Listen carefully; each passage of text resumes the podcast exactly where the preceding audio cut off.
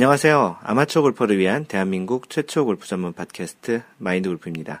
두 번째 라운드 제 30번째 샷 시작합니다. 네, 마인드 골프가 이제 목소리가 제대로 좀 돌아왔죠. 지난주에 또 감기 걸린 목소리로 조금은 좀 약간 좀 코맹맹이 소리 같이 녹음이 됐었는데요.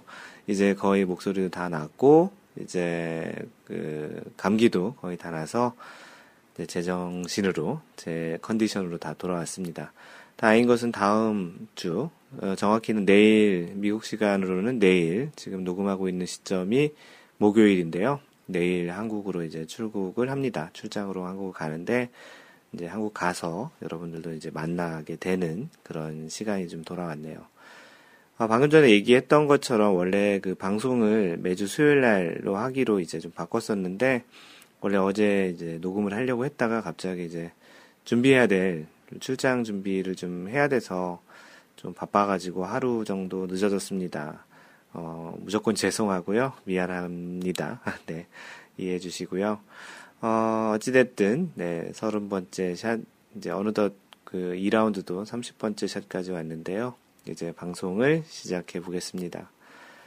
방금 전에 얘기했던 것처럼 공지사항을 얘기 드리면, 그 마인드 골프가 이제 한국을 거의 1년 만에 네, 출장으로 이제 방문을 하게 됐는데요.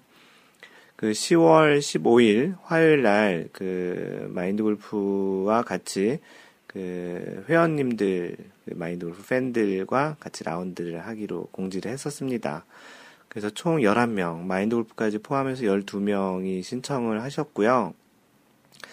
어, 마인드 골프가 엊그제 그 최종적으로 예약을 했는데요. 골프장은 웰리 힐리라는 골프장이고요. 웰리 힐리 CC 강원도 횡성에 있는데요. 어, 예약을 하고 봤더니 뒤에 hilly가 아무래도 그 H-I-L-L-Y 그 hilly라는 뜻이 이제 hill이 언덕이잖아요. 그래서 hilly하다고 보통 얘기를 하면 그 언덕이 오르막 내리막이 좀 있다라는 뜻인데 전혀 생각지도 못했다가 어, 가보진 못했었거든요. 아시는 분 소개로 이렇게 예약을 하게 됐는데, 어, 힐리가 들어간 거로 봐서는, 어, 이 골프장이 쉽지 않을 것 같습니다. 그래서 갔다 오셔서 그런 건지 그 같이 라운드 하게 되는 열, 그 11명 중에 몇 분께서 등산화를 준비해야 되겠다라고 하신 게 갔다 오셔서 실제 그렇게 말 그대로 힐리해서 그런 건지, 어, 약간 걱정이 되기도 하는데요. 그 골프장은 예약을 좀 오후 맨 마지막 뒤에 끝나기 바로 전 세 팀을 했어요. 그래서 어, 날씨가 좀 어두워서 라이트 키고 한 두세 홀 정도 칠 것 같긴 한데 그래도 이제 그 초보자분들도 좀 계시는 것 같아서 그 그, 뭐, 뒤에 쫓기는 그런 느낌으로 치면은 좀 더 힘들 것 같다는 생각에 차라리 좀 라이트 키고 치더라도 좀 여유 있게 이렇게 치고 그렇게 하는 게 어떻게 보면 많이 치시는 분들을 위한 배려라고 생각을 해서 이제 그렇게 예약을 했습니다. 어, 피드백으로 좀 오신 어, 그 피드백을 주신 그 내용들 중에는 그런 게 있어요. 왜 평일날 하느냐 주말에 했으면 좋겠다라고 했는데 다음번에 나가면 다음번에 또 이런 자리가 생기면 마인드 골프가 주말로 해서 진행을 해보겠습니다. 어, 주중으로 했던 이유는 또 마인드 골프도 주말에 한국에 가면은 좀 일정이 있을 것 같다는 생각도 했었고 아무래도 주중이 좀 골프장 입장에서는 좀 한가할 것 같고 비용도 좀 저렴할 것 같다는 생각을 했는데 어떻게 보면 좀 더 많은 사람들이 참가하기에는 주중으로 한 주말로 하는 게 더 낫겠다라는 생각도 좀 다시 들더라고요. 그래서 다음번 마인드 골프가 또 한국 가게 되는 일이 있거나 그러면 그때는 주말로 예약을 한번 해볼까 하니까 이번 주말 때문에 못 오시는 분들은 주중으로 해서 못 오시는 분들은 다음번 주말에 꼭 오시기에요. 알겠죠? 어, 또 다른 공지는 이제 라운드 모임 말고 그냥 그 마인드 골프가 그 공간을 마련해가지고 이제 거기서 같이 강의도 하고 같이 이야기도 하는 그런 그 모임을 10월 7일, 이, 월요일, 다음 주 월요일이죠. 그날로 예정을 했었는데, 어, 생각보다 사람들이 많이 못 오시는 것 같아요. 지금 신청하신 분이 대, 한 대여섯 분 정도인데, 어, 오시는 분들도 이제 퇴근하고 일 끝내고 오시니까 좀 늦게 오실 것 같아서, 오늘 아침에 갑자기 그, 아직 긴급 공지는 내지 않았는데요. 긴급 공지를 이제 방송 끝내고 올려서, 어, 주말 정도에 모이는 거로 해볼까 합니다. 이 또한 주중이라서 못 오시는 분들이 많을 것 같아서 어, 지금 생각엔 10월 12일 또는 13일 토요일이나 일요일 둘 중에 하루를 정해서 주말에 뭐 편한 시간, 뭐 낮도 괜찮고요. 뭐 이렇게 모임을 가질까 합니다. 그래서 낮 모임 정도로 하시면 좀 더 좀, 조금 더 지방에 계신 분들도 오실 수 있을 것 같다는 생각이 들어서요. 긴급 공지를 해서 그 주말로 하는 형태, 뭐 특히 이제 10월 12일 날 주말에 하는 형태를 한번 생각을 해보려고 합니다. 12월 12일이나 13일.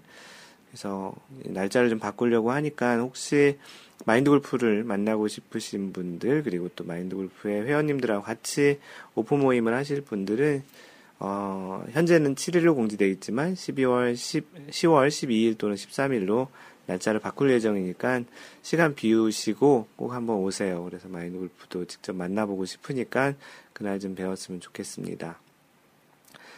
어, 지난주에는 그 마인드 골프가 글을 여기저기 좀, 아, 여기저기 쓰는 건 아니죠. 글을 쓰는 거는 마인드 골프 블로그, 마인드 골프.net 한 군데 쓰는데 그 글들이 여러 군데에 이제 뭐 칼럼니스트로 글이 나가기도 하고 또 어떤 사이트들에는 글이 이제 그 posting이 그 전달이 돼서 이렇게 올라가기도 합니다. 네, 제 마인드 골프가 한 2, 3주, 3주, 4주 전, 한 달 전 정도에 네이버의 그 오픈캐스트란 그, 그 서비스에 마인드 골프 글을 posting하기 시작했는데요.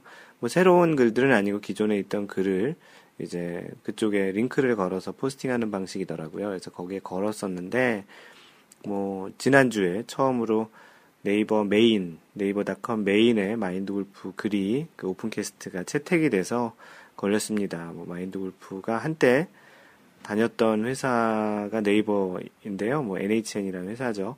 그 회사라서 걸어준 것 같지는 않고요. 어, 어찌됐든 마인드 골프의 글이 이제 네, 네이버 메인에 이제 처음 걸렸었습니다. 그래서 지난주에 깜짝 놀란 게 주말에 갑자기 그 평상시 방문자보다 한 뭐, 네다섯 배의 방문자가 지금 들어오고 있어가지고 깜짝 놀라서 찾아봤더니 거기 이제 메인에 걸렸더라고요. 그래서 마인드 골프가 캡처를 해서 또 여기저기 자랑질을 좀 했더니 사람들이 많이 축하해준다고 해주셨어요. 하여튼 뭐, 마인드 골프의 글이 뭐 많은 사람들에게 공감을 산다라는 또 반증이 아닐까라는 자칭 깔때기도 한번 드려 들이대 보고요. 오늘도 사실 방송 바로 하기 전에 오늘도 비슷한 패턴의 또 트래픽이 좀 많이 사용자 방문자들이 많아져서 봤더니 마인드 골프 글이 직접적으로 노출된 건 아니고 다른 분이 마인드 골프 그분은 좀 유명한 opencaster인 것 같아요. 그분이 이제 마인드 골프 글이 좋다고 이제 하나 추천을 해주셨는데 뭐 제목이 그거예요. 골프 클럽을 바꾸는 심리. 마인드 골프 예전에 팟캐스트로도 얘기했었죠. 그 글이 올라갔는데 그것 때문에 지금 평소 방문자보다 한 다섯 배 정도 이상이 들어오고 있습니다. 뭐 잠깐 동안 마인드 골프 자칭 그 자랑질을 좀 한 그 내용이었고요. 네, 뭐 마인드 골프의 글이 뭐 많은 사람들에게 도 읽히는 것도 뭐 마인드 골프 개인적으로 굉장히 좋고요. 그걸 통해서 마인드 골프를 아는 여러분들 또 골프를 즐기시는 아마추어 분들에게 좀 더 좀좀 골프에 도움이 되는 그런 일이 되면 너무나도 행복할 것 같다라는 생각이 듭니다. 뭐 마인드골프 개인적으로는 계속 그 이런 골프 관련한 일을 하는 데 있어서 많은 분들에게 알려지는 건 당연히 좋은 일이고요. 어, 그래서 굉장히 기분이 좋았던 한 주였습니다. 네, PGA, LPGA 소식을 전해드리면 PGA에서는 이번 주에 프레지던트 컵 대회가 진행 중에 있습니다. 프레지던트 컵은 2년에 한 번씩 그 주기적으로 진행하는 대회인데요. 이것과 비슷한 대회가 그 라이더 컵이 있죠. 남자 대회 중에는 미국과 유럽 대표가 2년에 한 번씩 만나서 그 다양한 형태의 게임을 하는 그 골프 게임, 뭐 4볼, 4썸, 그리고 개인전 이렇게 대회를 하는 경기인데요. 프레지던트 컵은 미국 대표와 유럽을 제외한 나머지 국가, 뭐 한국도 그렇고요, 호주, 뭐 다른 모든 나라, 뭐 중국, 일본 그런 나라를 다 포함한 그 유럽을 뺀 그 international 대표가 이제 2년에 한 번씩 만나서 포볼 포섬 개인전 형태로 이제 그 진행하는 대회가 프레지던트 컵입니다. 어, 아쉽게도 이번 프레지던트 컵에는 한국 선수가 한 명도 포함이 되지 않았는데요. 그 아쉽 있지만 좀 뭐 그래도 이제 미국 대표와 유럽을 제외한 나머지 그 대표들 간의 대회인데 뭐 한국 사람들은 당연히 이제 그 어떻게 보면은 유럽을 제외한 나머지 인터내셔널 쪽을 좀 응원하시는 분들이 좀 많이 있을 수 있겠죠. 네, 그래서 이번 주에는 그 어, PGA 대회 중에 그 이벤트성 대회인 PGA 대회는 정확히 아니고요. 뭐 프레젠트컵 대회가 진행을 하고요. 카페에서는 항상 그 우승자 맞추기 이벤트를 하고 있는데 이번 대회가 55회 벌써 55번째 이벤트 대회가 됐는데 어, 이런 경우에는 우승자 맞추기라기보다는 우승팀 맞추기가 되죠. 그래서 우승 팀을 맞춘 사람이 아무래도 많이 나오겠죠. 왜냐하면 두 팀 중에 한 팀을 맞추는 거기 때문에 그래서 지금도 많은 분들이 그, 그 투표를 했는데요. 그래서 이 맞추게 되면은 그 맞추신 팀을 그 우승한 팀을 선택하신 분들을 모아서 가위바위보 쪽지 가위바위보로 우승자 맞추기 이벤트를 합니다. 어, 그래서 이번 주에 PGA에는 프레지던트 컵이 있고 LPGA에는 Reignwood 그 대회가 있는데요. Reignwood LPGA 클래식이 이제 중국 베이징에서 열립니다. 열리고 있죠. 지금 1라운드가 끝난 상태인데요. 어, 최나연 선수가 9 under, 그, 어, 나연, nine under. 좀 비슷하네요. nine under로 제시카 코다라는 선수와 이제 공동 선두를 지금 달리고 있습니다. 최나연 선수 오랜만에 좀 우승하는 모습을 좀 봤으면 좋겠네요.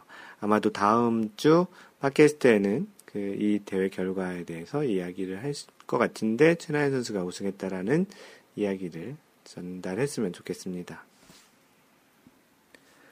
네, 지난주 방송했던 제 2라운드 29번째 샷 갤러리가 고의로 공을 건드리는 경우에 대한 방송을 듣고 그 글을 남겨주신 분들 소개하겠습니다. 어, 광교지기님께서는 외근 다니면서 듣고 있어요. 무슨 내용일지 궁금하시다고 하면서 그 조금 있다가 그 곧바로 이제 방송을 다 듣고 리뷰를 남겨주셨는데 어, 고의로 공을 건드렸을 때 2년 이하의 징역이나 1천만 원 이상의 벌금, 초범일 경우에는 집행유예, 재범일 때는 실형 선고, 뭐 이럴 줄 알았는데, 그냥 쫓겨나는 수준이면 공 가지고 냅다 도망가야 되겠네요. 라고 하셨는데요. 그러면 안 되겠죠. 음, 광유주님이 장난을 좀 잘 치시는 그 스타일이라서 이렇게 글을 남겨주셨는데요. 어, 그 다음으로 이제 다이길 우주님, 혼나야, 혼나야겠죠. 공 가지고 이제 도망가면 혼나야겠다라는 얘기고, 잘 듣겠습니다. 라고 글을 남겨주셨습니다. 어, 이달러님, 아, 저는 아직 안 들었는데, 영화 미리 본 사람이 결과를 말하, 말해버리는 것처럼 심히 묘한 기분이 드는군요. 팟캐스트 초반 장시간에 걸친 intro에도 꿋꿋이 견디는 것은 주제로 정해놓은 것에 대한 결과가 궁금했었는데요. 아, 이번엔 intro만 들어야겠, 들어야겠네요. 어, 그, 방금 전에 위에 얘기했던 광교지기님께서 결과를 대략 그 얘기를 했기 때문에 그 리뷰를 보시고 방송을 들으시기 전에 그 리뷰를 봐서 영화에서는 이런 것들 스포일러라고 하죠. 스포일이 이제 뭔가 망치는 그런 뜻인 것에서 이제 스포일러라는 그 예전에 유저 서스펙트인가 거기서 이제 뭐 절름발이가 그 범인이다라는 그런 데에서 이제 나온 얘기인데요. 이달러님이 광교지기님께서 그 올려놓은 것 때문에 이제 스포일러가 됐다고 글을 남겨주셨는데 어, 또 그리고 이런 것도 궁금했어요. 팟캐스트를 이제 계속 진행하다 보니까 여러분들과 소통하는 부분이 좀 더 많이 가져가고 싶어서 사연도 많이 소개하고 그 내용 위주로 이제 intro가 훨씬 더 길어진 거죠. 그러다 보니까 마인드 골프의 본 방송이 상대적으로 분량이 좀 작은 느낌이 들어서 뭐 어떤 분들은 자신의 나, 내용이 나오지도 않는 이 인트로 부분을 아예 그냥 skip하고 들으시는 분도 있다고 생각을 합니다. 뭐, 뭐 그게 좋다 나쁘다가 아니고요. 뭐 그런데 마인드 골프가 바라는 것은 물론 지금도 또 skip하고 들으시는 분들은 이 내용을 듣지 못하시겠죠. 좀 바라고 싶은 거는 지금 이렇게 이야기하는 내용 중에도 뭐 골프에 관련한 좋은 이야기들 또 지식 정보들이 포함이 될 수도 있고 실제 그런 이야기들을 격가지로 이렇게 얘기를 많이 하기 때문에 그 쭉 들으시는 것도 좋고 가장 좋으신 거는 직접 같이 동참해서 어, 여러분들이 올려주신 이야기가 또 이렇게 방송을 타게 되면 뭐 대단한 방송은 아니지만 그래도 좀 그 기분이 또 나름 재밌나 보더라고요. 재밌기도 하고 좋기도 하고 그런 의미에서 좀 많이 참여하시고 같이 만들어가는 마인드골프 팟캐스트가 됐으면 좋겠다라는 생각입니다. 거기에 이제 광교지기님이 또 이제 이달러님이 뭐 스포일러가 된 것 같다라는 글에 또 어, 답글을 다셨는데 이왕 스포일러가 된 거 마저 밝혀버려야 되겠네요. intro에 저음의 훈남 목소리가 나오고요. 마지막 부분이 중요한데 땅그랑 소리가 납니다. 마인드 골프의 목소리를 훈남 목소리라고 얘기해 주셔서 너무너무 고맙고요. 예, 이거는 뭐 사실 항상 똑같이 하는 건데 그냥 스포일러 같이 이렇게 얘기해 주셨습니다. 놀다가님, 잘 듣겠습니다. 예전에 팝5에서 앞팀이 언덕 넘어 있는 걸 모르고 세컨샷을 한 적이 있었거든요. 열받은 앞팀이 제공을 해저드에 버리고 가셨다는, 뭐, 이런 경우랑 비슷한 게 아닌가 싶습니다. 그, 지난번 방송이었던 그, 서 있는 공을, 그 에러리가 이제 어떻게 했을 때랑 좀 비슷하다고 얘기를 하신 건데, 뭐 이런 경우가 종종 있기도 하죠. 이렇게 날라온 공을 다시 반대편으로 똑같이 이렇게 치시는 분도 있고요. 어, 근데 이게 조심해야 될 게, 그 반대편으로 칠 때는 굿샷을 해야 됩니다. 예, 그렇게 이제 화가 나가지고 반대편으로 쳤는데 거기다 뒷땅을 쳤다든지, 쉔크가 났다든지 그러면 그것 또한 좀 창피한 일이겠죠. 어, 이제 그런 일은 없었으면 제일 좋은 것 같고요. 자신의 공이 아니면 가장 좋은 것은 건들지 않는 게 제일 좋습니다. 어, 때로는 뭐, 그, 유스볼, 중고볼로 해서 이제 갖고 싶기도 한데, 만약에 정, 그, 죽고 싶다면, 진짜 주변을 쳐다보시고 아무도 없거나 실제 이게 블라인드 홀에서 날라온 공이라는 것 또한 확실하게 아니다라는 판단이 되면 그때, 그때 가져가시고요. 그렇지 않으시면 잘 모르겠으면 냅두는 게 가장 좋습니다. 그리고 이제 놀다가님은 참고로 또 그 글에 마인드 골프와 생일이 같다는 그런 그 했는데 네, 마인드 골프와 생일이 같네요. 마인드 골프와 생일이 1월 18일인데요.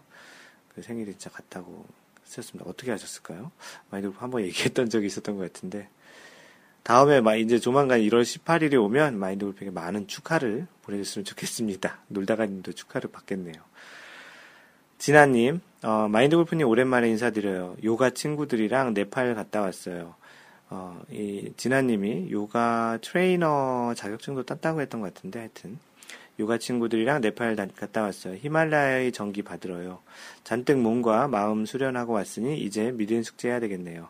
질방 할게요. 질방이 뭐 이렇게 카페 자주 방문하신다라는 얘기, 얘기 같습니다. 그리고 일요일에 즐공 계획도 있어요. 또 봬요. 네, 라운드 잘 하셨는지 모르겠습니다. 카페에서 자주 뵀으면 좋겠습니다. 벙글님, 어, 방송 잘 들었습니다. 제 글 소개해 주셔서 감사하고요. 와이프에게도 들려줬는데 많이 좋아하네요. 네, 와이프 얘기도 좀 나왔었죠.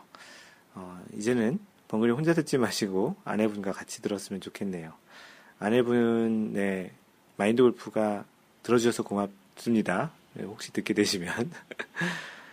어, 길버트 방님, 잘 들었습니다. 오랜만에 느긋하게 집에서 가족들과 함께 들었네요. 가족들도 반가워하네요. 그 마인드 골프 이 캘리포니아 오프 모임에 길버트 방님이 가족분들, 따님 두 분하고 아내분 같이 네 분이 오셨었는데 이제 마인드 골프 얼굴도 뵈서 그런지 목소리가 좀 더 반가웠나 봅니다.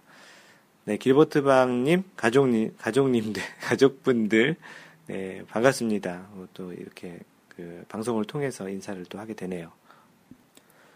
카페에 인사글을 올리신 분들이 있습니다. 해피데이님, 반가워요 여러분들. 그동안 팟캐스트로만 듣다 이제서야 가입합니다. 회원님들 모두 즐거울하시고 건강하세요. 그, 네, 글 남겨주셔서 고맙고요. 그 카페에 가입해 주셔서도 고맙습니다. 조침영님, 음, 팟캐스트만 듣다가 이제야 가입하고 인사드립니다. 시작한 지는 꽤 됐는데 연습과 라운드 뜸하다 보니 스코어가 줄지 않네요. 반갑고 잘 부탁드립니다. 예, 조침령님, 아, 이름인지 무슨 다른 뜻인지 모르겠는데요. 참 기억에 남는 그 아이디이신 것 같아요.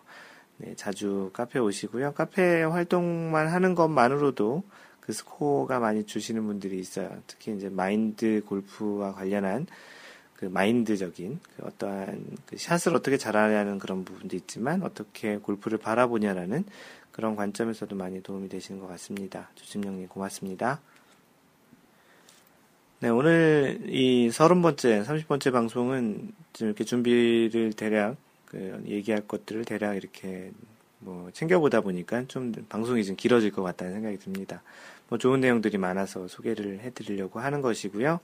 뭐 마인드 골프가 좀 녹음하는 시간이 길어져서 조금은 좀 평상시보다 힘들겠지만 그래도 기분 좋게 계속 할 테니까 끝까지 잘 들어주셨으면 좋겠습니다. 다이길 우주님이 어떤 배려라는 글을 올려주셨는데요. 재밌는 글인 것 같아서 소개를 하겠습니다. 아침에 출근하니 사장님이 휴가를 내셨답니다.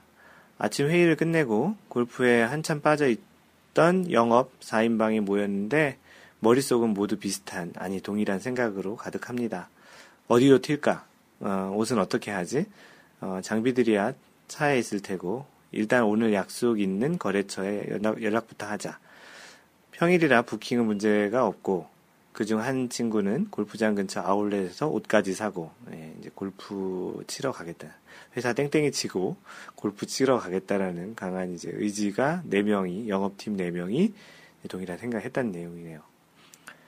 어, 이 내용을 그 사장님이 방송을 들으시면 뭐 이미 혼나셨겠지만 뭐 또 혼나지 않을까 사상이 불순하잖아요. 네, 그 내용이고요.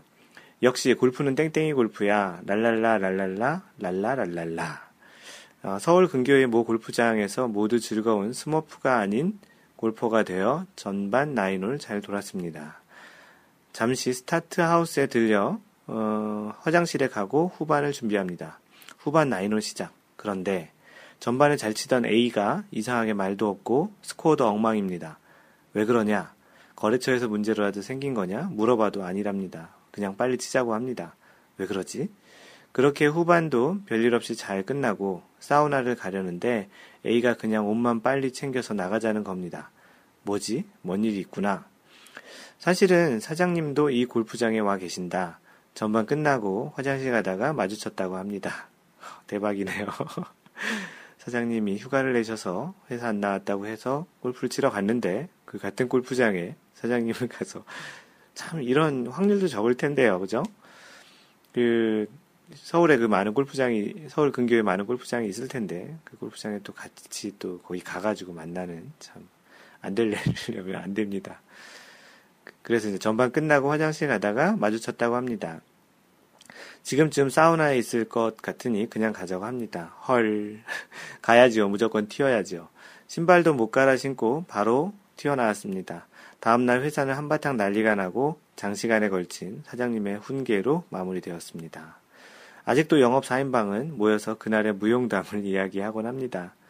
시간이 지나고 생각하니 그날의 영웅은 단연코 A였습니다.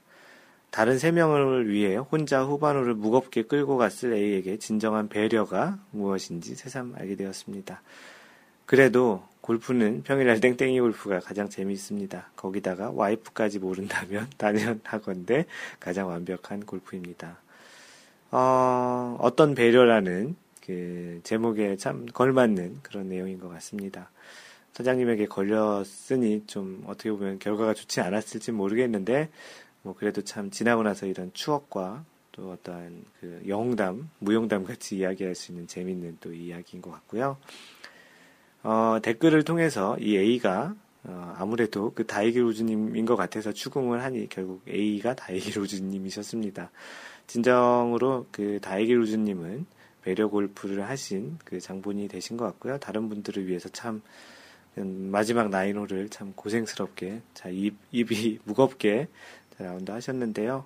다이교주님 대단하시고요. 어, 그 이후에도 계속 땡땡이 골프 하고 있으신지 모르겠는데 이 사장님께서 혹시 마인드 골프를 들으신다면 근데 다이교주님이 그분이신지는 또 모르고 있을지는 모르겠죠. 근데 뭐그 영업팀 4명이 이렇게 했다고 혼난 일이 다른 회사도 그렇게 많지 않을 테니까 그 다이교주님을 아실 수도 있겠네요. 그냥 그 사장님께서 마인드 골프 안 들으시기를 바라는 수밖에 없겠습니다. 재밌는 사연 고맙습니다. 네, 그 카페에서 그 운동량이 많기로, 연습량이 많기로 유명한 그 광교지기님께서 글을 올려주셨습니다. 대부분의 글들은, 어, 운동을 많이 하고 있지만, 아, 이거 갖고 안 되겠다라는 그런 깔때기 글들이 좀 많이 있고요. 그 약간 성격이 다른 글이 하나 있어서 소개하겠습니다. 프리 루틴이라는 제목인데요. 어떤 골프장을 가기 전, 라운드를 하기 전에 그 광길님이 하는 그런 루틴한 그 행동을 그 쓴 글인데요.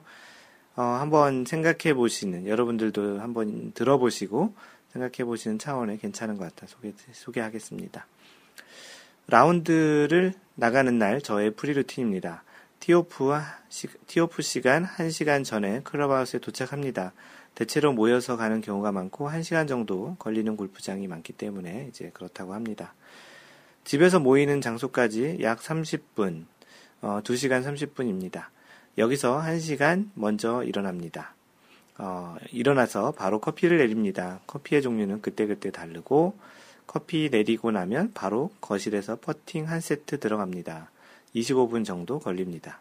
똑바로 보내는데 집중합니다. 그리고 나서 바로 스트레칭 들어갑니다. 20분 정도 걸립니다. 스트레칭은 위에서 아래로 진행합니다.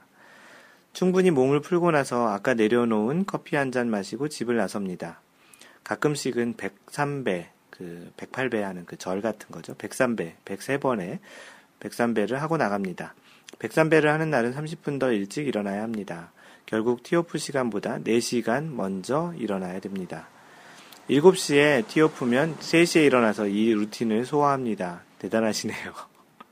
6시면 2시에 일어나는데 뭐 잠을 언제 주무시는지. 그래서 티오프 시간이 9시 전후가 좋습니다. 5시에 일어나면 되고 이건 평소에 일어나는 시간이니까 대부분 일요일에 나가니까. 골프 중계, 골프 채널에서 생중계로 PGA 골프를 보면서 스트레칭을 합니다. 여기까지, 현재까지는 여기까지 하시고, 모임 장소로 가는 시간 동안, 어, 최백호의 영일만 친구를 듣습니다. 그 0과 1인 그 스코어를 하기 위해서 디지털 골프죠. 그 보기나 파로 기록을 하기 위해서 영일만 친구라는 그 최백호 씨의 노래를 듣는다고 하는데요. 대단, 대단하죠. 언젠가 영일만 치는 날이 올 거예요. 샷할 때 프리 루틴은 아직 없습니다. 이제 슬슬 준비해야겠네요. 어, 샷을 할 때 보통 그러한 루틴을 프리샷 루틴이라고 하죠. 어, 근데 이제 거기에서 따가지고 광교지님은 라운드를 하러 가는 그 시작, 일어나서부터 이제 골프장에 좀, 그 도착하기 전까지의 프리 루틴. 참 배울 점이 좀 많네요. 보통 이제 한 시간 일찍 도착하는 게 좋기도 하고요. 당연히 가서 이제 미리 이런 저런 것을 준비하는 차원에서 좋고 또 미리 좀 이렇게 여유 있게 있어야 또 빼놓지 않고 가져갈 것도 다 챙겨갈 수 있으니까 이런 자신만의 그 골프장 가기 전까지 프리 루틴을 만들어 놓는 것도 실제 골프 라운드 가서 샷을 안정적으로 좀 편안하게 치는 그런데 굉장히 많이 도움이 될 것 같아서 그 광교지님의 글을 소개하겠습니다. 광교지, 광교지기님 고맙습니다. 예, 칼피스 소다님께서 올려주신 기초가 부족한 골프라는 네, 라운드 갔다 오고 나셔서 이제 글을 올려주셨는데요. 어, 갑자기 잘 맞던 드라이버 샷이 한순간에 망가지는 걸 보면 제 골프는 기초가 부족하다고 다시 한번 생각해 봅니다. 요즘 스코어 몇 번 잘 나왔다고 자만했나 봅니다. 나에게는 엄격하게, 상대방에게는 관대하게 플레이하라는 플레이하는 편이라 상대방 구찌가 아니고 내 플레이가 안 되면 스스로 망가지는 편이거든요. 어쨌든 간에 골프는 누가 누가 단박에 잘 치냐 이거라고 생각하신다고 하면서 멀리 거는 당연히 없는 거고 어, 첫 번째, 두 번째, 세 번째, 1, 2, 3호를 몸 푸는 거 어림도 없는 거죠. 언제든 어디서든 항상 일정한 스윙이 나와야 한다고 생각하고 연습하지만 내 몸은 저질인가 봅니다. 드라이버 빵빵 날리는 나로 다시 돌아오기를. 아, 오늘 너무 안 맞았네요. 그 라운드 다녀오시고 너무 샷이 잘 안 돼서 좀 그 안타까운 마음에 또 그리고 좀 기분이 좀 상하신 마음에 글을 올리신 것 같습니다. 골프가 그 항상 그 어떤 한 홀에서 그매 샷을 잘 치는 것, 또 그리고 한 라운드 18홀에서 어떤 샷을 꾸준히 잘 치는 것, 그리고 또 여러 번의 라운드를 지속적으로 잘 치는 것. 그 작게 보면은 한 홀에서, 뭐 길게 보면은 골프 인생에 전반적으로 꾸준하게 잘 치는 것은 너무나도 어려운 거죠. 왜냐하면 그 샷 하나 하나를 일정하게 잘 치는 것 자체가 안 되기 때문에 크게 봐서 그 한 라운드 또는 이제 여러 번의 라운드를 연속으로 잘 치는 것은 선수도 그것이 잘 안 되기 때문에 어떻게 보면 아마추어에게는 당연한 결과가 아니라 아닐까 하는 생각입니다. 어떻게 보면 더 중요한 것은 이러한 그 감정의 기복 상태 또는 스코어의 기복 상태를 자신이 잘 다스리고 잘 받아들이고 그거를 좀 어떻게 좋은 쪽으로 연습한다라든지 저기서 이제 반성의 포인트를 생각해 본다라든지 그런 측면에서 이제 생각해 보는 계기로 삼는 게 오히려 더 나은 것 같다라는 생각입니다. 마인드 골프가 이름을 마인드 골프로 지은 것도 그런 기술적인 부분도 있지만 이렇게 어떠한 결과에 따르는 그러한 그 내용을 본인이 직접 이렇게 수긍하고 반성하고 받아들일 수 있는 그런 부분이 실제 그 스윙의 물리적인 부분에도 영향을 미치기 때문에 그런 부분도 굉장히 중요하다는 생각에 마인드 골프라는 이름을 지은 거거든요. 뭐 잘 맞는 날도 있고 안 맞는 날도 있지만 중요한 거는 잘 맞는 날은 그러한 분위기를 잘 이어가는 게 좋겠고 안 맞는 거는 어떤 순간에 그러한 분위기를 잘 흐름을 끊는 것이 굉장히 중요한 능력이라고 생각합니다. 아 오늘 이 샷이 안 됐고 이 홀이 안 됐으니까 오늘은 그냥 연습하듯이 치자 이런 것보다는 그런 위기 상황에서도 한번 자시, 자기 자신이 마음을 다잡아서 아, 요번 홀은 그럼에도 불구하고 내가 잘 막았구나라는 그런 경험이 쌓이면 어느 순간 자신은 그렇게 그런 그 안 좋은 일이 생겼을 때 그런 것들 잘 잡아가면서 하는 그러한 그 하는 그런 자신의 그 패턴을 만들어갈 수 있거든요. 그래서 그런 걸 연습하는 차원에서 좋다고 생각합니다. 뭐 칼피수다님 뭐 조만간 다시 그 드라이버가 빵빵 날리는 그 드라이버가 돌아올 거라고 생각하고요.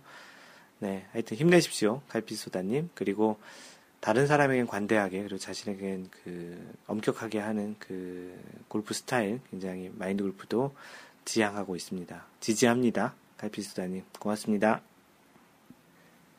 네, 길버트 방님께서 지난번 마인드 골프 미국 모임 후기를 올려주셨는데요. 어, 행복했던 가족 라운드와 마인드 골프 미국 모임 후기라는 제목으로 글을 올려주셨습니다. 어, 지난주 일요일 팜스프링 인디안 스프링스 컨트리 클럽으로 가족 라운드를 갔다. 어, 완벽한 날씨와 훌륭한 코스 그리고 앞뒤 팀이 한가로운 거의 황제 골프에 가까운 여유까지. 작년에 이곳에 가족 라운드 왔다 날씨도 덥고 토너먼트 행사 때문에 쫓기다시피 해서 이제 좋지 않은 기억을 가지고 있었던 터라 다소 긴장했었는데 골프 친 지 10년 만에 가장 행복한 라운드라는 느낌이 라운드 내내 들었던 행복한 시간이었다. 아까도 얘기했지만 그 길버트 방님 아내와 딸 두 딸이 같이 이제 골프를 치는 그런 참 골프 가족입니다. 그래서 이런 그 팜스프링 미국에서 그 팜스프링은 골프장이 또 많기로 유명한 또 LPGA와 PGA 대회를 하는 그런 골프장도 있는 굉장히 좀 골프 밀집 지역인데요.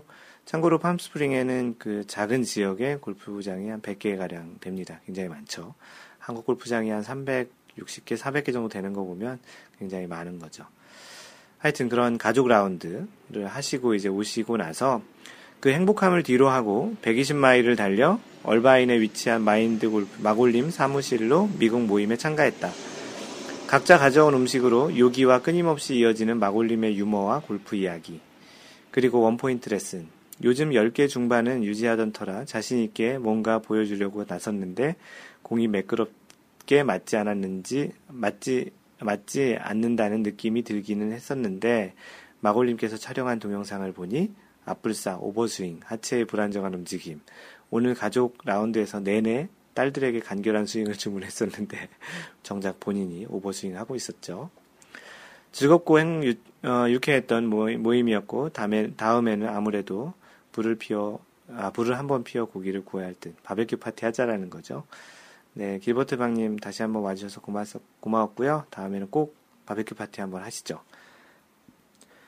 골프를 치시는 분들의 그 로망 중에 하나가 가족 가족하고 평생 골프를 치는 특히 이제 자녀, 아내, 그 또는 이제 남편 되시는 분들과 같이 이렇게 골프를 가족 골프를 치는 것을 그 로망과 또 목표로 또는 꿈이라고 생각하시는 분들이 많이 있습니다. 상대적으로 미국은 그렇게 골프를 하는 데에 훨씬 그 장벽이 낮습니다. 라운드 비용도 싸고, 왜냐하면 4명이 한국에서 골프 치려면 대략 한 먹는 거 이런 거 다 합치면 한 100만 원 정도가 들잖아요. 미국은 뭐 한 적게는 4명이 치더라도 한 뭐 100불, 한 10만 원, 15만 원에도 칠 수 있습니다. 그보다 더 적게 칠 수 있는 경우도 있고요. 그런 면에서는 참 가족이 골프를 시작하기에 참 좋은 동네인데요. 한국은 그거에 비해서 이제 뭐 주니어 골프채를 사기도 쉽지도 않고 여러모로 이제 좀 여건이 참 좋지 않은데요.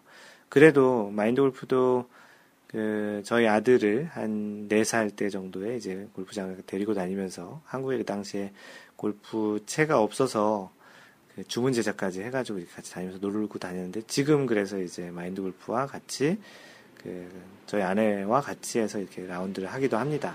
지금 뭐 둘 다 뭐 잘 치진 않지만 그래도 풀스윙을 할 수 있을 정도이기 때문에 같이 라운드를 하기에는 문제는 없고요. 나중에 가족 가족들하고 이제 같이 칠 때는 참 그 즐거운 시간이고 또 참 그 자연과 같이 하는 운동이라 참 좋은 것 같은데요. 혹시 생각이 있다면 여건이 생기면 한다라는 생각보다는 일단은 뭐 그 가볍게 뭐 스크린 골프라도 시작을 해서 이렇게 시작을 하는 게 중요하다고 생각을 합니다. 그렇게 좀 뭔가 재미를 느끼고 같이 시작을 해야 그 다음에 더 다음 더 어려운 좀 장벽이 있는 것들도 이렇게 넘을 수 있다고 하니까 혹시 그런 생각이 있으면 그런 그 골프를 시작을 한번 해보세요. 연습장을 같이 가든지 아니면 어디 뭐 연습장에 있는 뭐 퍼팅 그린 같은 게 있으면 거기서 그냥 같이 놀든지 어찌됐든 그렇게 시작을 하셔야 언젠가 그 꿈은 이루어지실 겁니다. 마인드 골프가 골프 관련한 일을 하게 되면서 믿은 그 슬로건이 하나 있는데요. 꿈은 이루어집니다. 마인드 골프도 이런 골프와 관련한 일을 하는 것을 꿈을 가졌었는데 지금은 이렇게 하고 있잖아요. 네, 그렇게 이제 가족과 골프를 치시고 싶은 분들은 당장 행동을 한번 옮겨보세요. 네, 다음으로 그 마인드 골프 카페 깔때기신 그 사막싱그루님 네, 워낙 깔때기를 뭐 농담으로 뭐 장난을 하시는 것 같은데요. 하여튼 깔때기를 들이대시는 사막싱그루님의 이야기입니다. 골퍼에게 핑계는 108개나 있다더니라는 글인데요. 골퍼에게는 핑계가 108개나 있다는 글은 어디선가 읽은 적이 있습니다. 요즘 허리가 너무 좋지 않아서 고생을 하고 있거든요. 연습은 물론 못하고 있고 병원에서 물리치료도 받고 있고요. 그런데 집에서 뒹굴거리고 있으려니 몸이 너무 근질거려요. 스크린이나 한번 치자고 나갔더니 비가 꽤 오네요. 그 스크린 골프장에 도착해서 연습을 하는데 역시 허리가 좋지 않아요. 많이 아프지는 않은데 허리가 돌지 않으니 역시 거리가 나지 않아요. 그리고 심한 훅이 많이 걸리네요. 허리가 돌지 않으면 훅이 걸리나? 드라이버 비거리가 200m가 나가지 않네요. 아이언들도 대략 10m씩 덜 나가는 것 같고요. 어쨌든 시작. 그 센트리움을 찾아봤는데 없어서 충청도에 있는 임페리얼 레이크를 선택했습니다. 어, 이 센트리움을 왜 찾아봤나 생각을 해봤더니 마인드 골프가 그 오프라인 그 회원들과 그 라운드를 하려던 원래 그 골프장을 금강 센트리움으로 하려고 했었거든요. 그래서 거기가 될 가능성이 높다고 이렇게 해서 거기를 한번 라운드를 해보시려고 했던 것 같습니다. 사막싱그루님은 그 12명 중에 참석하시는 한 분이시라 또 미리 한번 이렇게 답사 차원에서 한번 쳐보시려고 했던 것 같네요. 역시 드라이버 비거리가 나오지 않으면 전체적으로 플레이가 어렵네요. 임페리얼 레이크는 거리가 길지 않아 보이, 보이네요. 드라이버 짧은데도 불구하고 롱 아이언을 잡아야 할 홀들은 별로 없네요. 그런데 악성 훅이 문제네요. 적어도 목표보다 20m는 좌측으로 가는 것 같아요. 뭐 할 수 없죠. 오조준을 하고 치는 수밖에. 그린 우측 끝도 아니고 거의 우측 그린을 보고 샷을 했, 고요 허리가 아프면 퍼팅도 안 좋을까요? 결국 퍼팅은 30개나 했네요.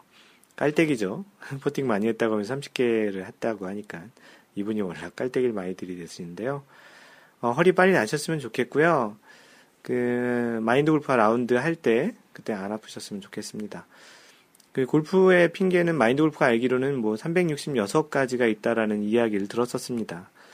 그 하루에 한 가지씩 그 365개에다가 마지막 한 가지는 뭐 이렇다고 해요. 뭐 특별한 핑계가 더 이상 될 게 없어서 오늘은 왠지 안 맞는다고 그런 핑계가 있어서 366개라고 하는데 뭐 훅이 나는 것도 108가지의 그 이유가 있지 않겠냐라고 신영 엔지님께서 답글을 다루셨습니다.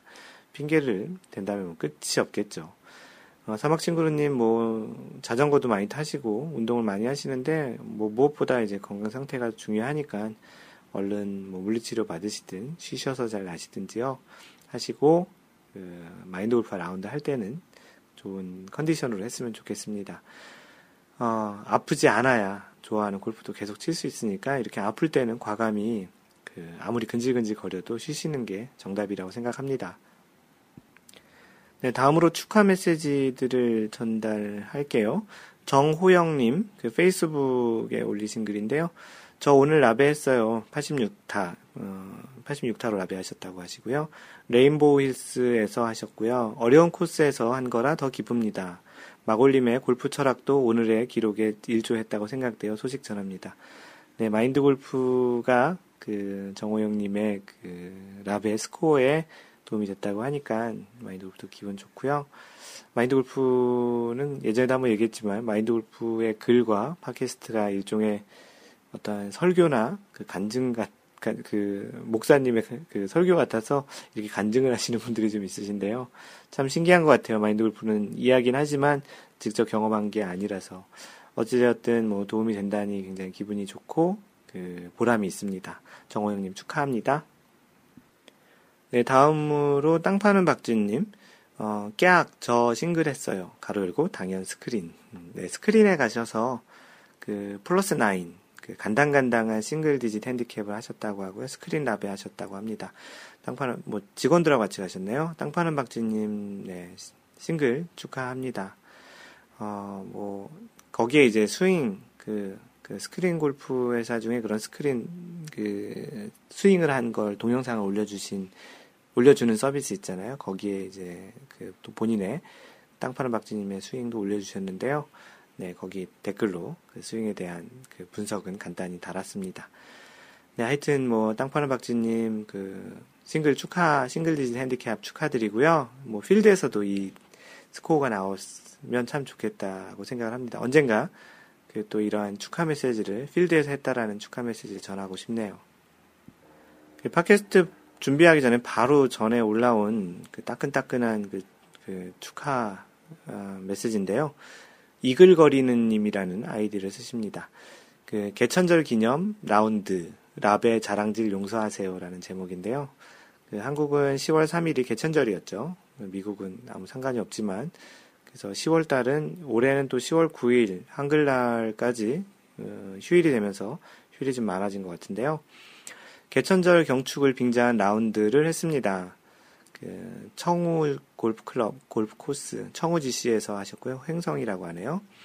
동반자는 그 고등학교 동기 동창들하고 하셨고 순위는 꼴찌했다고 합니다. 꼴찌했는데 꼴찌가 라벨을 했네요.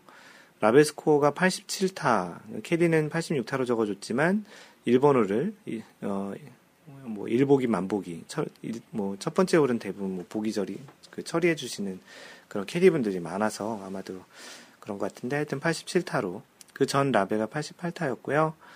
GIR은 전반에 4개, 후반 4개에서 어, GIR이 좋았네요.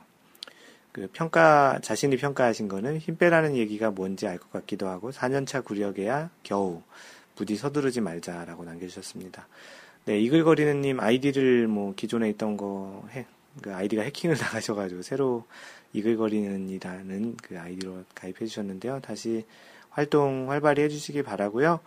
그 개천절 기념 라벨 축하드립니다. 네, 마인드 골프가 포스팅한 그 골프 토론 주제가 하나 있는데 뭐 다양한 그 좋은 얘기들이 많이 올라와서 또 경험담들이 올라와서 소개를 할까 합니다. 토론의 주제가 뭐였냐면 어떤 사람과 또는 어떤 상황에서 골프 스코어가 더 좋은지에 대해 토론을 해보자고 마인드 골프가 화두를 던졌는데요. 그 다양한 분들이 그 답을 그 자신의 경험을 올려주셨습니다. 아, 워너비 탐님께서는 저는요 뒤에서 푸시를 안 할 때 스코어가 좋아요. 앞조 때문에 못 나가는 경우라도 우리 조 뒤에서 사람이 기다리면 신경이 많이 쓰이더라고요. 우리 조가 잘못하지 않은 경우에도 신경이 쓰이는데 우리 조가 늦어서 뒷조가 따라오면 에휴 따라서 동반자 중 slow player가 있으면 뒷조가 따라올까봐 신경이 쓰게 되고 그럴 경우 스코어가 엉망이 됩니다. 어, 뭐 누구나가 대부분 그러신 것 같아요. 뒷조에서 누가 이렇게 계속 빨리빨리 따라오면 자꾸 이렇게 뒤를 쳐다보게 되죠. 그리고 또 자신의 원래 그 pre-shot routine도 잘 지켜지지 않고 뭐 워너비 탐님뿐만 아니고 다른 분들도 많이 그런 것 같습니다. 해피데이님께서는 저보다 잘 치는 사람하고 라운드 할 때 그 사람 드라이버 스윙 보고 내 스윙에 힘이 많이 들어가 망치고 저보다 못하는 사람하고 라운드 할 때 그 사람 스코어 매홀마다 체크해주다 내 리드 잃어서 망, 아, 리듬을 잃어서 망치고 이것저것 안 따지고 혼자 라운드도 해봤지만 너무 재미없어서 망치고 역시 골프는 마인드 골프인가 봅니다. 어떤 상황, 어떤 사람과도 마인드 컨트롤을 해야 되겠다고 어, 그래도 잘 맞는 날 있잖아요, 해피데이님. 해피데이님은 마인드 골프가 글을 남겼지만, 골프 치는 날이 다 해피데이시죠? 마인드 골프도 그렇습니다. 그, 해피 골피스트님, 성향이 많이 다른 사람은 좀 서로가 불편한 듯 해요. 성향 그게 참 애매하지요. 어, 여튼 저도 뒷팀 압박 받을 때 조급해져서 어, 이제 좀 안 좋다고 하는데 아직 시간에 쫓기는 백돌이라 이렇게 남기셨습니다. 그 골프를 잘 치는 것만큼 힘든 게 같이 치시는 그런 동반자들과 성향을 잘 맞춰서 치는 게 참 쉽지 않죠. 그렇게 또 좋은 편안하게 칠 수 있는 보통 썸이라고 얘기하는데 그런 썸을 만나는 것도 그리고 또 평생 같이 칠 수 있는 그런 썸을 가지고 있는 것도 참 행복하다고 생각합니다. 해피골피스트님 고맙습니다. 어, 놀다가님 잘 되는 날은 어, 저랑 비슷한 실력의 동반자들과 칠 때 그리고 그 스트로크로 좀 크게 내기를 할 때 가족과 함께 치거나 업무상 접대를 할 때 스코어에 대한 중압감이 없어서 아닐까요? 라고 잘 되는 날은 이렇게 얘기하셨고 안 되는 날은 slow player가 같이 플레이할 때 어, 이런 얘기가 제일 많네요. skins game을 할 때 과음한 다음날 뭐 이해가 잘 되시죠? 그 성향이 내기가 좀 강하신 것 같다고 글을 남겼는데요. 마인드 골프도 개인적으로는 그 skins와 stroke game을 얘기하면 skins보다는 stroke game을 훨씬 더 선호합니다. skins game은 뭐 자신이 잘 못 친 홀은 그냥 대충 치게 되는 그런 성향이 없지 않아 있을 수 있기 때문에 매홀 한타 한타 잘 쳐야 되는 stroke game을 선호합니다. 모리사랑님, 어, 저는 개인적으로 실력차가 너무 많이 나면 마인드 컨트롤이 조금 어렵더라고요. 하지만 실력보다는 편한 분들과 즐거운 라운드 하는 날이 스코어가 잘 나오는 것 같습니다. 그 어떤 사람의 성향을 보면 그 사람의 또 골프 스타일도 알 수 있는 것 같은데요. 모리사랑님은 어떤 스타일의 골프를 치시는지 알 것 같네요. 네, 편한 사람들하고 치는 게 가장 행복하죠. 어, 제갈량님, 어, 최근에 해외에서 모리사랑님은 핀란드고 제갈량님은 어, 어디죠? 그 미얀마에서 가입을 하셨고 바로 전에 또 놀다가님은 인도네시아죠. 어, 공교롭게도 이렇게 주로 이렇게 한국에 계신 분들도 많이 있지만 해외에 계신 분들도 글을 많이 남겨주시는데 해외에 계시면 그 한국 분들 만나는 게 심심하셔서 더더욱 그런 것 같기도 합니다.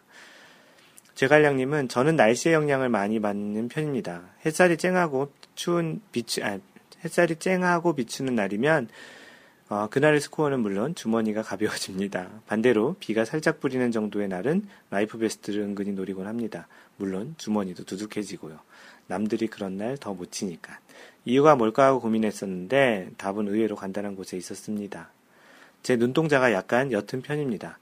서양 사람들처럼 야외에 나오면 선글라스를 끼워야 하는데 골프장에서 선글라스를 끼면 아주 그 불편해서 안 쓰고 더군다나 땀이 날 때 닦으려면 불편해서 그냥 친답니다. 그런데 steel 아이언을 들고 하얀 공을 째려 볼려 치면 그야말로 순간 쨍 하고 비치는 빛에 집중력을 다 잃어버립니다.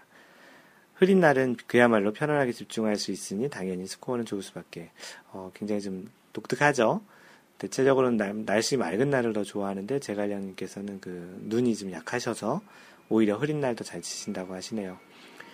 그 캘리포니아도 이제 우기가 있는데 지금 이제 제갈량님이 계시는 그런 쪽은 이제 겨울 쪽이 오히려 그 건기로 간다고 하는데요. 그 캘리포니아랑은 전혀 반대인 것 같습니다. 캘리포니아는 이제 11월, 12월 되면 이제 좀 비도 좀 오는 우기로 접어드는데 그 언젠가 그 제갈량님의 건기인 그 시절에 마인드 골프가 있는 그 우기에 오시면 좀 더 좋을 것 같기도 한데요. 언젠가 미얀마도 한번 가보고 싶네요, 제갈량님.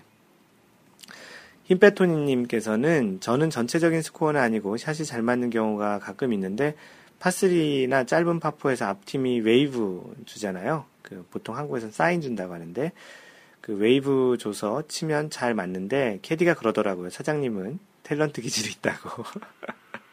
남들이 많이 지켜봐줘야 잘 치신다라는 건데요.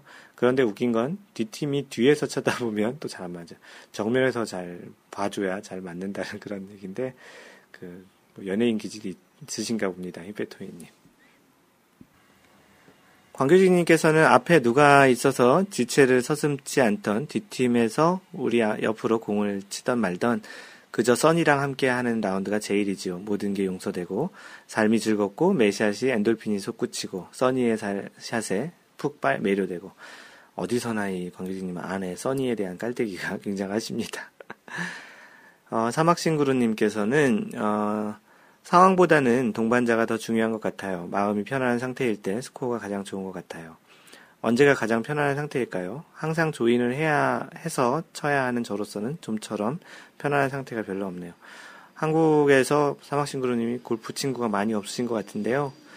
어, 이번에 한국에 마인드 골프가 가면 그 마인드 골프 그 카페에 에, 뭐 주기적으로 이렇게 칠 수 있는 그런 모임을 좀 어떤 형태로든 좀 만들어 볼까 합니다. 마인드 골프가 꼭 없더라도 그 마인드 골프 카페 회원님들이 만나서 이렇게 계속 칠 수 있는 그런 자리를 그 만들 수 있는 그런 상황을 좀 해보려고 하는데요. 그 사막승그루님 같이 이렇게 혼자 치셔야 되는 분들이 이렇게 조인해서 치는 그런 측면에서는 굉장히 도움이 될 것 같습니다. 사막싱그루님에게 그런 어떤 총무 역할을 한번 맡아볼, 맡겨볼까요? 네, 골프 룰과 관련한 질문이 올라온 게 있어서 그 소개를 하고 답변을 드리겠습니다. 워너비 탐님께서 올려주신 건데요. unplayable 볼, unplayable 선언 관련한 질문이십니다. 안녕하세요. 카페 글을 읽다가 문득 궁금한 게 생겼습니다.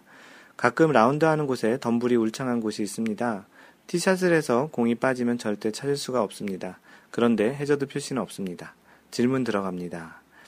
티샷 후 공이, 공이 근처로 날아가서 덤불에 빠졌을 때 동반자가 함께 본 경우라면 공을 못 찾아도 언플레이어블을 선언할 수 있, 을까요 동반자가 인정하면 공을 못 찾더라도 언플레이어블을 선언할 수 있을지 궁금합니다. 또 한 가지 경우로 덤블 또는 해저드 근처로 날아는 갔는데 덤블 또는 해저드에 빠졌는지 아닌지 확실하지 않은 경우 공을 못 찾았으면 이 경우는 빠진 것 같다는 심증이 가더라도 로스트볼을 처리해야겠죠? unplayable을 선언하면 근처로 가서 칠 수 있는데 로스트볼이라면 원래 쳤던 곳으로 다시 가기 때문에 거리에서 손해를 보게 돼서 유리하게 룰을 적용할 수 있을지 궁금합니다. 어, 크게 내용이 이런 거죠. 그러니까 unplayable 볼 또는 이제 로스트 볼 이제 그런 것에 대한 규정인데요. 그 마인드 골프가 그 정리를 하면 이렇습니다. 오비와 해저드 지역을 제외하고는 공을 찾지 못하면 분실구, 그 특히 이제 워터 해저드죠. 오비와 워터 해저드 지역을 제외하고는 공을 찾지 못하면 분실구, 로스트볼 처리가 된다라는 겁니다. 오비는 뭐 말 그대로 out of bounds 그래서 경기 지역 밖이기 때문에 공을 찾지 않더라도 그쪽 바깥으로 나갔으면 이제 경기를 할 수 없는 볼이 되는 거고 워터 해저드 같은 경우는 같이 치는 마커 또는 동반자가 공이 물에 튀는 그런 부분들을 볼 수 있는 그런 이제 당연히 들어갔다고 판단이 된다면 로스트 볼 처리가 아니고 이제 그 unplayable 볼 처리가 되는 거죠. 그래서 워터 해저드는 예외적으로 동반한 플레이어가 물에 들어갔다는 합리적 판단을 할 수 있는 근거가 있으면 된다라는 겁니다. 그래서 뭐 예전에 뭐 마인드 골프가 팟캐스트로도 얘기하고 글로 썼던 로스트볼과 잠정구라는 글에 이런 내용들이 있는데요. 어, 일단은 뭐 중요한 것은 공이 있느냐 없느냐가 중요합니다. 공을 어떠됐든지 간에 그 찾지 못하면 분실구 처리가 되기 때문에 일단은 해저드 그 어떤 공간으로 들어가든 특히 이제 뭐 해저드에 들어가더라도 뭐 공이 일단 있는지 없는지를 먼저 찾아야 합니다. 그래서 그 공이 자신의 공인지를 확인을 해야 되는 것이 제일 첫 번째죠.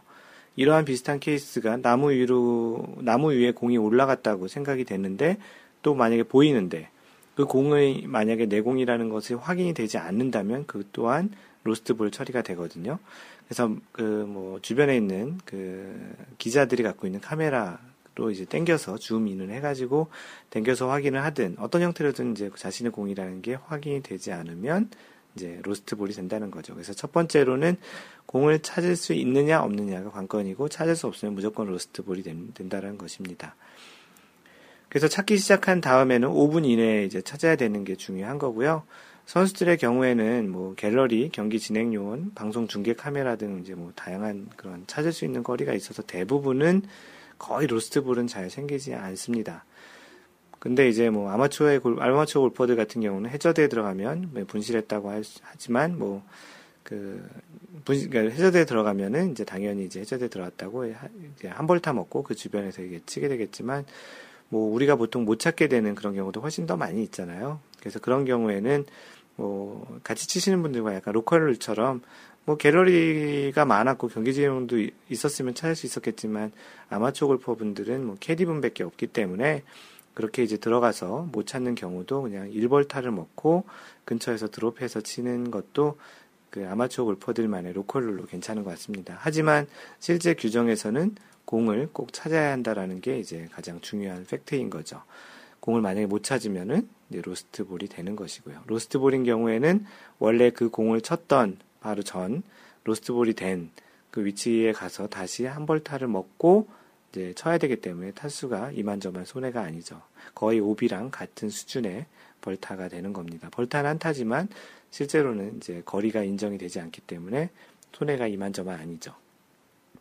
네, 여기까지가 마인드 골프와 그 여러분들이 올라오신 글들에 대해서 이렇게 소통하는 그런 이야기들을 한 거고요. 이제 본격적인 마인드 골프가 준비한 그 방송을 진행하겠습니다. 거의 한 시간 가까운 그런 시간인데요. 어, 이번 주제는 여태까지 이렇게 했던 그런 주제와는 약간 좀 다른 주제일 수도 있는데요. 마인드 골프가 그 생각하는 그런 골프 레슨에 대한 이야기들을 써놓은 글이 있습니다. 마인드 골프가 생각하는 골프 레슨이 어떤 것인지에 대해서 연재 형태로 이제 쓴 것이 있는데 골프를 지금 레슨을 받으려고 하시는 분들 또 골프 레슨에 대해서 어떻게 생각하시는지 좀 자신만의 그러한 생각이 있으실 텐데요. 마인드 골프가 경험적으로 생각한 것에 대해서 골프 레슨은 마인드 골프는 이렇게 생각한다라는 좀 이야기들을 해보려고 합니다. 뭐 약간 주관적인 내용일 수도 있겠고 약간 본인이 생각하는 것 다를 수도 있겠지만 최소한 이제 마인드 골프는 이런 생각으로 골프 레슨을 하고 골프 레슨이라는 거는 이렇게 하는 그런 관점을 여러분들과 공유하고 또 그 의견에 대해서 한번 같이 이야기를 나누는 그런 그 생각으로 이 주제를 한번 잡아서 한 가지씩 뭐 계속 쭉 연재하는 건 아니고 간간히 그런 연재했던 것들을 다른 팟캐스트 할 때 간간히 이렇게 섞어서 그 방송을 해보도록 하겠습니다. 그래서 그 첫 번째 주제로는 마인드 골프의 골프 레슨에 대한 생각 첫 번째 우선순위 가려운 곳 긁어주기라는 주제에 대해서 이야기를 펼쳐볼까 합니다. 마인드 골프가 언젠가 그 골프 레슨에 대한 생각을 방금 전에 얘기했던 것처럼 정리해 볼 계획이었어요. 그래서 그러한 계획들에 대해서 최근 이제 생각해 보게 하는 그 어떤 계기가 돼서 그런 것들을 정리를 좀 해보기 시작했었습니다. 그 시간이 지나면서 이제 내용을 좀 더 보강하고 수정을 할 필요 있겠지만 일단 시작을 해서 이제 글을 적어 나가고 여러분들의 피드백을 받아보는 것 차원에서 일단은 시작, 아까도 얘기했었죠. 가족과 같이 골프를 치고 싶으면 그런 것들을 일단 실행에 옮기는 것부터 시작하시는 게 좋겠다고 그런 측면에서 시작한 내용이고 아직 연재는 다 마무리되진 않았지만 이제 이미 된 것들부터 이제 하나씩 소개를 하겠습니다. 마인드 골프가 골프를 좋아하다 보니 티칭 프로 자격증도 따게 돼서 갖게 되고 그러다 보니 이제 골프 레슨을 자의반, 타의반 시작하고 지금도 여전히 하고 있습니다. 많은 일반 직장인들처럼 그렇게 직장 생활을 하며 골프를 취미로 하다가 골프가 좋아지고 관심이 생기고 열정이 생겨서 여기까지 온 것 같은데요. 티칭 프로 도전기도 그렇게 이제 또 자세히 좀 있는데 그런 것들은 이제 마인드 골프 블로그 찾아와서 보시면 되겠고요. 거기에도 마인드 골프가 어떤 형태로 티칭 프로를 따게 됐는지에 대한 이야기들도 있습니다. 티칭 프로를 이제 갖게 된 게 이런 레슨을 하게 된 어떻게 된 계기. 사실은 티칭 프로 자격증을 레슨을 하려고 땄던 건 아니었고요. 마인드 골프가 개인적으로 이런 아마추어 골프를 시작해서 어디까지 해볼 수 있을까라는 차원에서 이제 도전을 해봤던 것이었고요. 그래서 티칭 프로를 갖게 된 것도 누군가를 이렇게 가르치려고 했던 것보다는 너무 좋아서 어디까지 한번 해볼 수 있겠을까라는 그런 차원에서 해봤습니다. 뭐, 그 당시에 이제 지인, 아는 동생이 티칭 프로 시험 보러 가는데 같이 한번 가서 시험 보지 않겠냐는 권유로 이제 시작을 한 거였던 건데요. 그, 어찌됐든 뭐, 그러한 그 계기로 이제 티칭 프로를 이제 따게 되고, 아, 나는 이 정도까지는 이제 아마추어 골퍼로서 해봤다라는 방점을 한번 찍어 보았습니다. 지금은 이제 그것이 또 다른 어떠한 마인드 골프의 골프 생활, 또 골프의 비즈니스에 또 새로운 또 뭔가가의 베이스가 돼서 또 다른 것들을 좀 많이 하고 있는데요. 어찌되었든 그 골프 레슨, 뭐 레슨이라고 하기에는 좀 그렇지만 뭐 주변의 골프 지인들보다 또잘 쳤기에 조금 이제 그러한 그 골프 레슨, 뭐 지금은 많이 하고 있지만 그런 레슨에 대해서 나름대로 그동안에 그 경험과 얻은 지식을 가지고 그러한 이, 이야기들을 예, 진행하려고 합니다.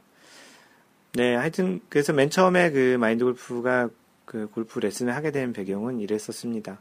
어떤 분께서 아는 분께서 마인드 골프 라운드를 한번 해보시고 레슨비를 내고 직접 마인드 골프에게 레슨을 받고 싶겠다고 이제 싶다고 처음으로 이제 그 제안을 했었습니다. 그 당시에는 마인드 골프가 이런 마인 그 레슨 시설도 없었고 그냥 그 그냥 driving range에서 이렇게 가르친다기보다는 갔다가 그냥 아시는 분들이 이렇게 좀 팁을 알려주고 원포인트 레슨도 이렇게 해드리고 했었는데 전문적으로 이제 돈을 받고 하거나 그러진 않았던 거죠.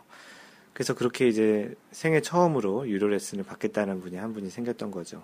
그래서 그분 덕분인지 때문인지 지금 이렇게 레슨을 지금 굉장히 많이 하고 있는데요.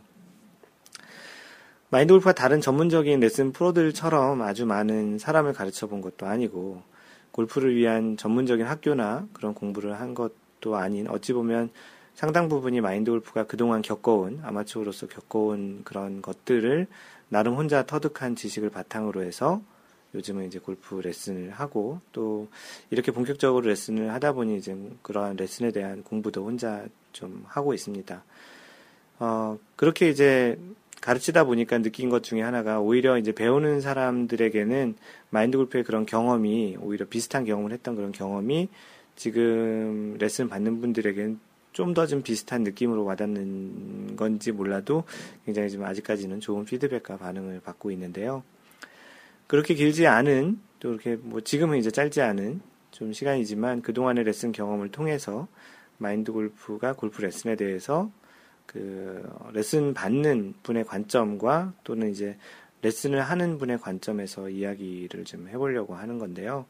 어찌 보면 내용의 전반적인 내용들이 전통적인 레슨 방식과는 조금 다르게 생각되는 그런 것, 생각되거나 또는 뭐 골프 레슨을 보는 시각의 차이도 있을 수 있다고 생각을 합니다. 그래서, 아, 그건 아닌데 라고 얘기할 수도 있겠지만, 뭐, 언제든, 언제나 얘기하지만 마인드 골프는 골프 레슨, 어떠한 골프 스윙, 그런 것들은 정답이 없다고 생각을 하고요.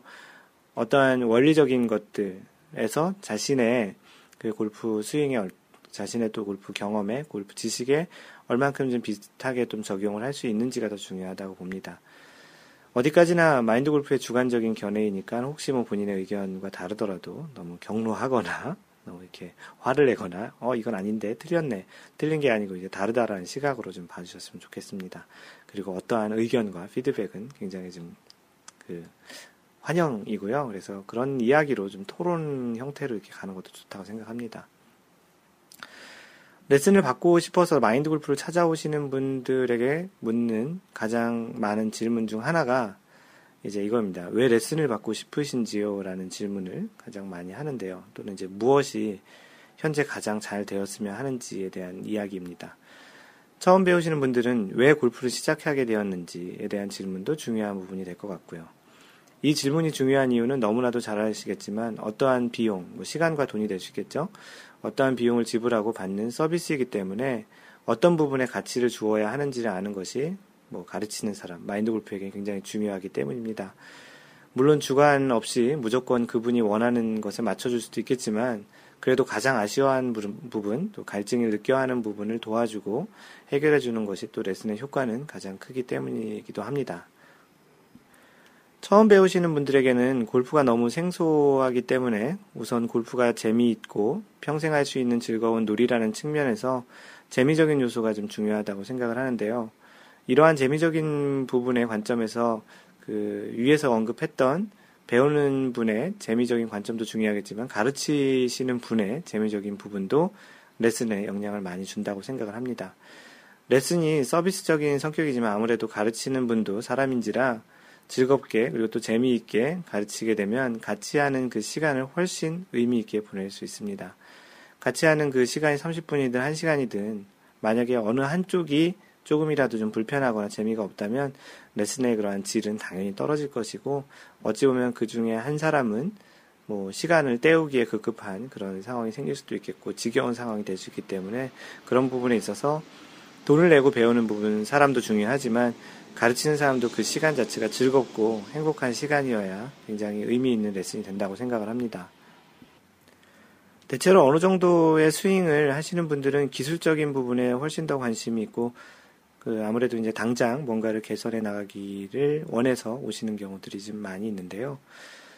뭐 왜냐하면 뭐 당장 그런 아픔 때문에 골프가 재미가 없어지고 덜해졌기 때문일 거라고 생각을 합니다. 그런 분들에게는 기술적인 측면의 만족도를 주는 게 실제 재미적인 만족감을 줄 수 있게 되겠죠. 또 비즈니스에 필요해서 골프를 시작하신 분들에게는 기술적인 것도 중요하지만 비즈니스에 도움이 될 만한 골프 주변 지식을 알려주는 뭐 예절도 그렇고요. 그런 룰 같은 것도 잘 알려드리는 것도 의미가 있겠고요. 어, 사람마다 가치관이 다르듯 골프를 치기 시작하거나 뭐 이제 골프 실력을 개선하고자 하는 골프의 그런 욕구들도 다양하다고 생각을 합니다.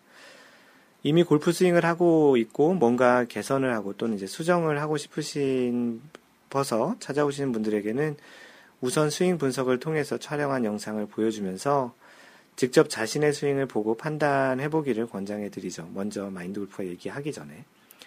처음 보시는 분들의 경우에는 자신 생각했던 것보다 어색한 모습에 조금은 당황도 하는데요. 자신이 직접 보는 스윙을 통해서 자신이 어찌 보면 처음으로 보시는 분들도 있는데 그 처음으로 이제 객관적으로 자기의 스윙을 보게 되는 것이죠. 그리고 나서 마인드 골프가 묻습니다. 어떤 부분이 만족스럽고 어떤 부분이 그렇지 않으신지요? 라고 이렇게 물어보는데요. 스윙을 봐도 잘 모르시겠다는 분들도 좀 있긴 하지만 그분, 그런 분들을 제외하고는 대체적으로 자신의 그러한 스윙이 만족스럽지 못한 부분들을 이야기를 많이 하지요. 그래서 그 당사자의 그러한 피드백을 먼저 들어본 이후에 마인드 골프가 생각하는 부분을 그 분이 이야기했던 그 하셨던 부분과 같이 이제 이야기를 하는데요. 어, 이 중에서도 특히 이제 그분이 생각하는 불만족, 그 레슨을 받으시려고 하는 분이 생각하는 불만족스러운 부분을 우선시해서 이야기하고 그 부분에 집중하려고 노력을 합니다. 물론 너무 기본에서 벗어난 부분이 있다면 그 부분을 우선시해서 하는 게 맞지만 스윙이라는 것이 어떠한 구간을 딱딱 나눠서 나눠 가지고 이야기할 수 있는 그런 부분이 아니기에 전체적인 소위 얘기해서 그런 가려운 부분을 먼저 집중적으로 이렇게 긁어드리는 그런 형태로 이제 개선을 하는 게 좋다고 생각을 합니다. 사람은 기본적으로 그런 특성이 있는 것 같아요. 자신과 생각이 다른 부분은 거부하는 특성이 좀 있는데요. 때로는 이제 머리로는 인정하고 이해하지만 마음으로는 지속적으로 거부를 하는 경우도 있고요. 회사에서 의견 충돌이 있어서 미팅을 할 때 있잖아요. 결국 상대방의 의견이 이성적으로 맞지만 회의가 끝나고 나면 기분이 나쁜, 여전히 기분이 나쁜, 난 인정을 하겠지만 기분이 나쁜 그런 비유가 좀 맞을지도 모르겠는데요.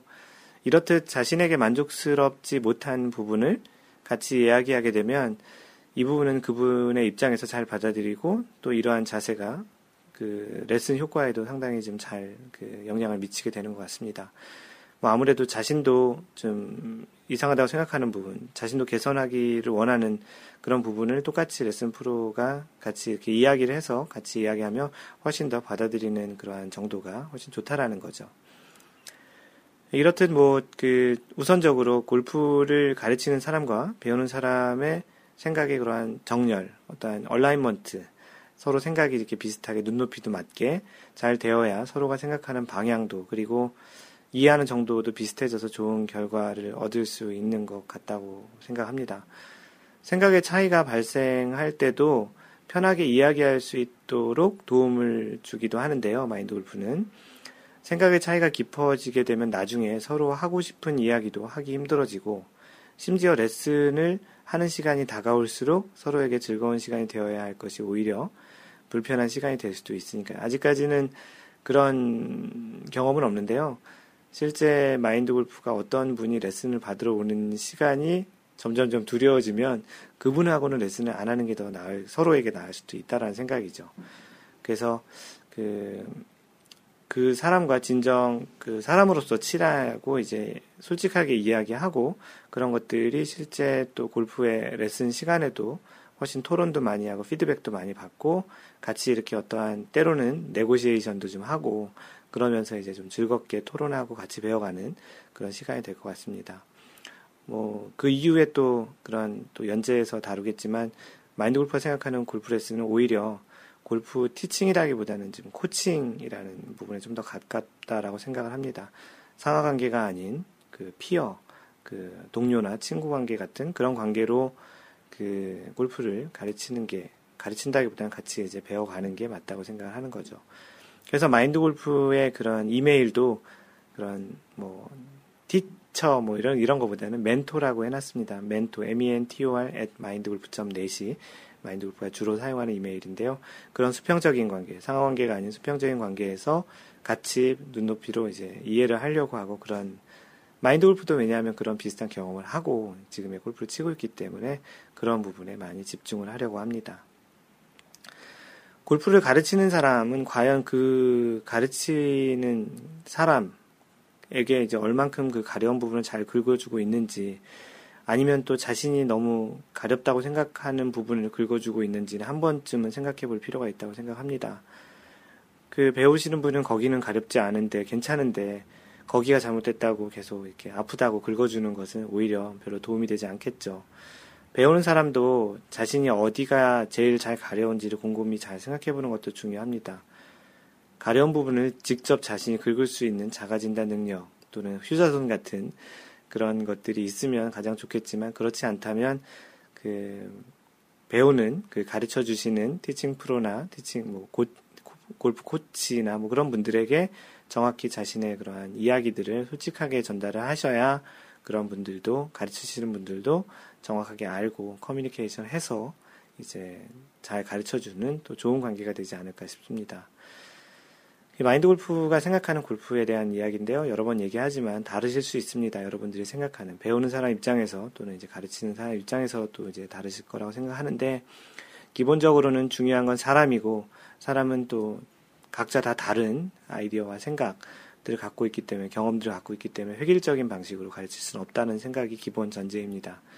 그리고 또 서비스업이기 때문에 그 사람이 진정으로 뭔가 또 급한지 우선시하는지 어디가 제일 당장 지금 필요로 하는지를 알려 알려는 노력 그리고 알려드리려는 노력이 필요하다는 내용이고요. 그런 측면 그런 측면에서 첫 번째 연재의 주제로 이런 우선순위 그리고 또 가려운 곳 긁어주기라는 마인드 골프의 레슨에 대한 생각을 한번 다뤄보았습니다. 다음번 또 두 번째 연재에서는 뭐 다음 주는 아니고요. 또 시간이 좀 지나서 다음번에는 또 다른 소재로 다른 그 소재죠. 다른 소재로 골프 레슨에 대한 마인드 골프의 생각을 이야기를 하도록 하겠습니다. 이것으로 이제 마인드 골프가 준비한 그 내용도 마치겠고요. 마인드 골프의 글은 그 마인드 골프.net에서 블로그에 가서 보시면 되고요. 페이스북은 facebook.com slash mindgolf 또는 트위터는 at mindgolfer, m-i-n-d-g-o-l-f-e-r 그 카페는 네이버에서 마인드 골프 카페 또는 카페.네이버.com slash mindgolfer로 그 직접 주소를 치시면 들어오실 수 있습니다. 이제 한 920, 한 6명? 7명? 거의 930명 정도의 이제 회원이 되는데요. 조만간 이제 1000명을 돌파할 것 같습니다. 어, 항상 배려하는 골프 하시고요. 이상 마인드 골프였습니다. 제 2라운드 31번째 샷에서 만나요. Don't worry, just play mind golf. Bye. 다음 주에 한국에서도 배워요. Bye.